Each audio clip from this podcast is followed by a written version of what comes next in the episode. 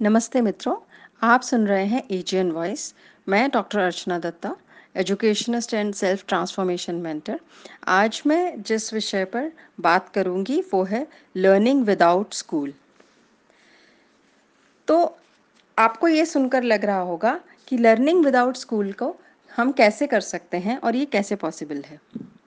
अगर आपने गुरुदेव टैगोर के बारे में सुना हो तो उनकी सारी शुरुआती शिक्षा, या तो घर में या अपने पिताजी के साथ बाहर घूमते घूमते हुई। फिर जब उनके पिताजी ने उन्हें आगे पढ़ाई के लिए इंग्लैंड भेजा तो वहाँ से पढ़ाई बीच में ही छोड़कर वे वापस भारत आ गए, कोई डिग्री लिए बिना। और जैसा कि हम सब जानते हैं कि साहित्य को सुनने, पढ़ने, लिखने, समझने और अवलोकन करने में उनका मन सबसे ज़्यादा लगता था। इसी में इंडिपेंडेंट स्टडीज़ करते हुए आगे 1913 में उन्हें नोबल पुरस्कार से सम्मानित किया गया। तो ये उदाहरण बहुत अच्छे से हमें यह दिखाता है कि किसी भी विषय में ज्ञान और कौशल्य नॉलेज एंड स्किल्स प्राप्त करना केवल स्कूली शिक्षा में सीमित नहीं है, बल्कि उसकी नींव इंटरेस्ट इन लर्निंग में होती है। और यही मेन ऑब्जेक्टिव रहता है होम स्कूलिंग अनस्कूलिंग या नेचुरल लर्निंग का जहाँ पे आज मैं बात करने वाली हूँ कि लर्निंग विदाउट स्कूल कैसे होता है। सीखने, ज्ञान प्राप्त करने और जीवन में आगे बढ़ने के ये तरीके नए तो नहीं हैं, पर अब इन पर चर्चा काफ़ी होने लगी है और पूरी दुनिया में लोग इन्हें अपनाने की कोशिश कर रहे हैं। मैं यहाँ इन तीन तरीकों के बारे में थोड़ा विस्तार से बताऊँगी और मैं ये भी शेयर करूँगी कि पेरेंट्स को किन किन बातों का ध्यान रखना ज़रूरी है, अगर आप इनमें से कुछ चूज़ करते हैं। तो सबसे पहले होम स्कूलिंग से शुरू करते हैं। होम स्कूलिंग में पेरेंट्स बच्चे को घर पर ही रखकर सारी शिक्षा प्राप्त करवाते हैं। इसमें बच्चे की एज के अनुसार उसे पढ़ाया जाता है। घर पर एक करिकुलम फॉलो किया जाता है, जिसे माता पिता खुद या ट्यूटर्स की मदद से बच्चों को पढ़ाते हैं। इसमें स्कूल की तरह घर पर एक टाइम टेबल बनाना बहुत ज़रूरी है, ताकि बच्चा साल भर का सिलेबस टाइम पर ख़त्म कर सके। आजकल बहुत वेबसाइट्स हैं जहाँ पर आपको वर्कशीट्स एंड टीचिंग मटेरियल मिल सकता है। ज़्यादातर लोग इसमें एन e की टेक्स्ट बुक्स फॉलो करते हैं और एन यानी ओपन स्कूलिंग सिस्टम से एग्ज़ाम देते हैं। एन के थ्रू बच्चा कक्षा तीन, पाँच, आठ, दस और बारह का एग्ज़ाम दे सकता है। ये सर्टिफिकेट इक्वली वैलिड होते हैं, और आगे कॉलेज में पढ़ने के लिए या सरकारी नौकरी के लिए, या अगर शिक्षा के लिए विदेश जाना हो, तब भी। दूसरा तरीका है कि आप आईजीसीएसई कैम्ब्रिज बोर्ड से भी as a private student exam दे सकते हैं दसवीं और बारहवीं कक्षा का।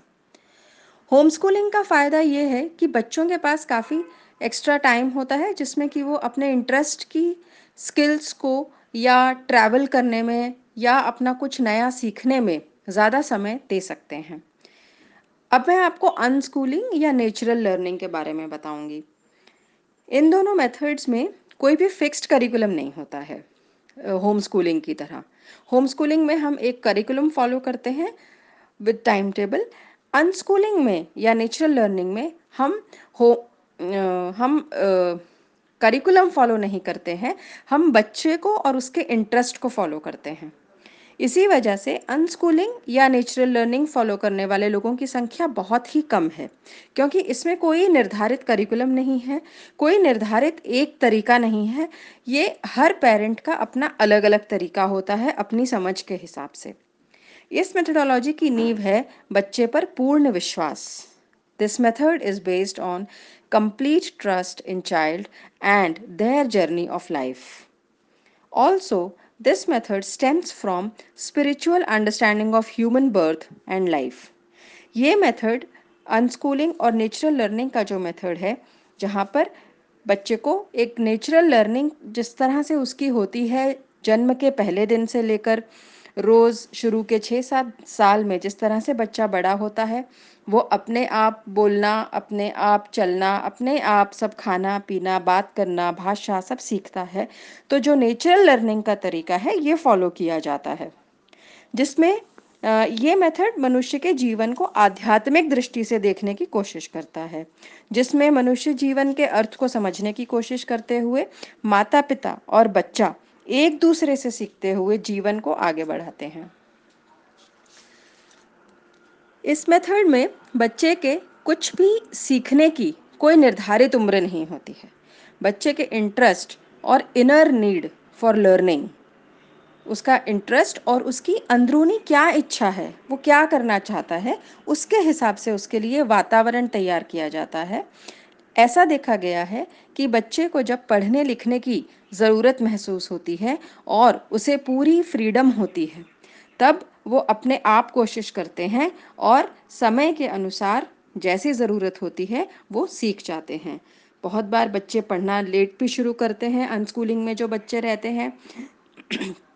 कभी वो आ, कुछ आगे की उम्र में जैसे कि छः साल में पढ़ना लिखना शुरू करते हैं या कभी आठ साल में पढ़ना शुरू करते हैं, या ये भी देखा गया है कि जब ज़रूरत पड़ी करीब बारह तेरह साल की उम्र में, तब इन बच्चों ने पढ़ाई लिखाई शुरू की और फिर दसवीं बारहवीं के एग्ज़ाम देकर आगे, अपनी आगे की शिक्षा प्राप्त की, या फिर एग्ज़ाम ना देकर पढ़ाई लिखाई केवल इसलिए की ताकि वो एक्सप्लोर कर सकें गूगल पर अगर देखना है तो वो सब सर्च कर सकें, किताबें पढ़ सकें।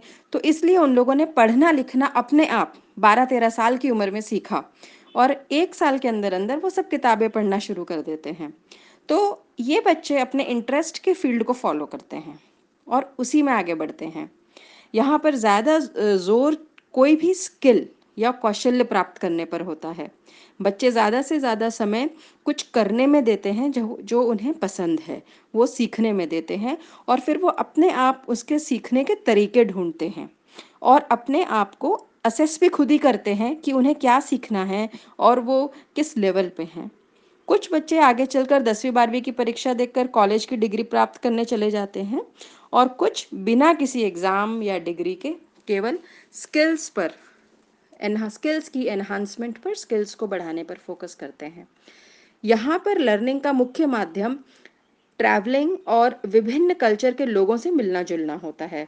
इसी दौरान धीरे धीरे बच्चा अपना इंटरेस्ट ढूँढने लगता है, जब वो अलग अलग जगहों पर जाता है अलग अलग लोगों से मिलता है, वो ये सब देखता है कि कहाँ पर क्या चल रहा है कौन से कल्चर के लोग, कौन से समाज के, उनके क्या क्या रहने के तरीके हैं, वहाँ पर किस तरह का पहरावा है, किस तरह का खान पान है, किस तरह के पुराने काम हैं, क्या उनकी पौराणिक या सामाजिक कहानियाँ हैं। तो बच्चा ये सब देखते सुनते हुए एक कम्युनिटी एंगेजमेंट बहुत स्ट्रॉन्ग बच्चे का होता है और इस तरह से वो वहीं से इन्हीं चीज़ों को देखते जानते, इनका अवलोकन करते हुए, इनकी ऑब्जर्वेशन करते हुए अपने लिए कोई रास्ता चुनता है। जो पेरेंट्स इस मेथड को फॉलो करते हैं अनस्कूलिंग या नेचुरल स्कूलिंग लर्निंग के मेथड को फॉलो करते हैं, उनके लिए बहुत ही कंपोज और पेशेंट होना बहुत ज़रूरी है। पेशेंस बहुत बड़ी एक ज़रूरत है। अगर हम नेचुरल लर्निंग फॉलो कर रहे हैं। जैसे कि एक पेड़ को समय चाहिए होता है बड़ा होने के लिए, बीज से फल देने तक का जो पूरा पेड़ का सफ़र है, वही पेशेंस हमें रखना पड़ता है जब हम नेचुरल लर्निंग की तरफ़ अपना रुख करते हैं। केवल संपूर्ण धैर्य और विश्वास के साथ इस मेथड को फॉलो किया जा सकता है। इसीलिए बच्चे से ज़्यादा पेरेंट्स को खुद पर काम करना होता है। अपने आप का बिहेवियर ठीक कर रखना होता है, अपने आप को लर्निंग जोन में रखना होता है, अपने आप की हॉबीज़ अपने इंटरेस्ट को फॉलो करना होता है, क्योंकि वही देखते हुए बच्चा भी उनके साथ साथ आगे बढ़ता है।